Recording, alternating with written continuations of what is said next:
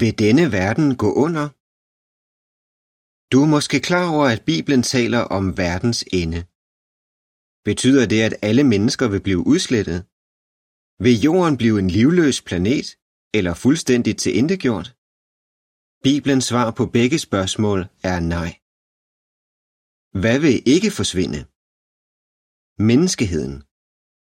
Hvad Bibelen siger, Gud skabte ikke jorden uden et formål, men dannede den til at være beboet. Esajas 45:18. Planeten Jorden. Hvad Bibelen siger, en generation forsvinder, og en generation kommer, men jorden består for evigt. Prædikeren 1:4. Hvad det betyder? Ifølge Bibelen vil jorden aldrig blive til indegjort, og den vil altid være beboet. Så hvad menes der med verdens ende? Overvej følgende. Bibelen sammenligner verdens ende med det, der skete i Noras dage. På den tid var jorden fuld af vold. Men Noah var retfærdig. Så Gud beskyttede Noah og hans familie, men udslettede de onde mennesker ved hjælp af en vandflod. I den forbindelse siger Bibelen, datidens verden blev ødelagt, da den blev oversvømmet. 2. Peter 3:6 det var enden på den verden, der fandtes dengang. Men hvad var det, der blev ødelagt? Ikke jorden, men de onde mennesker på jorden. Så når Bibelen taler om verdens ende, betyder det ikke, at jordkloden vil blive ødelagt.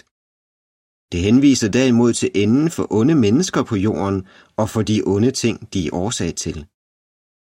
Hvad vil forsvinde? Problemer og ondskab hvad Bibelen siger. Bare et lille stykke tid endnu, så er de onde væk.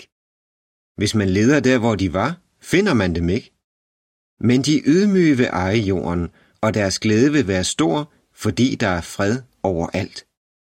Salme 37, 10 og 11 Hvad det betyder? Vandfloden på Noras tid fjernede ikke ondskab permanent. Efter vandfloden begyndte onde mennesker igen at gøre livet hårdt for alle. Men Gud vil snart fjerne al ondskab. Til den tid er de onde væk, som der står i salme 37. Gud vil fjerne ondskab ved hjælp af sit rige, en verdensregering, der vil herske fra himlen over retfærdige mennesker. Overvej følgende. Vil de nuværende verdensledere støtte op om Guds rige? Bibelen viser, at det vil de ikke. Tåbeligt nok vil de være modstandere af Guds rige. Hvad vil det føre til?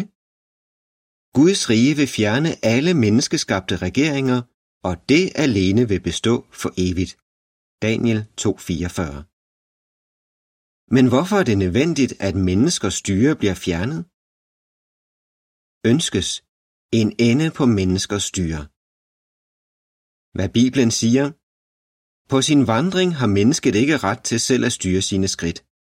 Jeremias 10:23 hvad det betyder? Mennesker blev ikke skabt til at styre selv. Derfor går det ikke godt, når de hersker over andre og prøver at løse verdens problemer. Overvej følgende. Ifølge Britannica Academic er det usandsynligt, at de enkelte regeringer kan håndtere de globale problemer fattigdom, sult, sygdom, naturkatastrofer og krig eller anden form for vold. Der står videre, nogle mener, at det kun er en form for verdensregering, der vil kunne løse de problemer. Men selv hvis alle jordiske regeringer slog sig sammen, ville verden stadig være styret af ufuldkommende mennesker, der ikke kan klare de førnævnte udfordringer. Guds rige er den eneste regering, der kan løse alle verdens problemer permanent. Så ifølge Bibelen er verdens ende, den onde verdensordnings ende, ikke noget gode mennesker behøver at være bange for. Det er derimod noget, vi kan glæde os til, fordi den ødelagte gamle verden vil blive erstattet af Guds fantastiske nye verden. Hvornår vil det ske? Du kan læse Bibelens svar i den næste artikel. Artikel slut.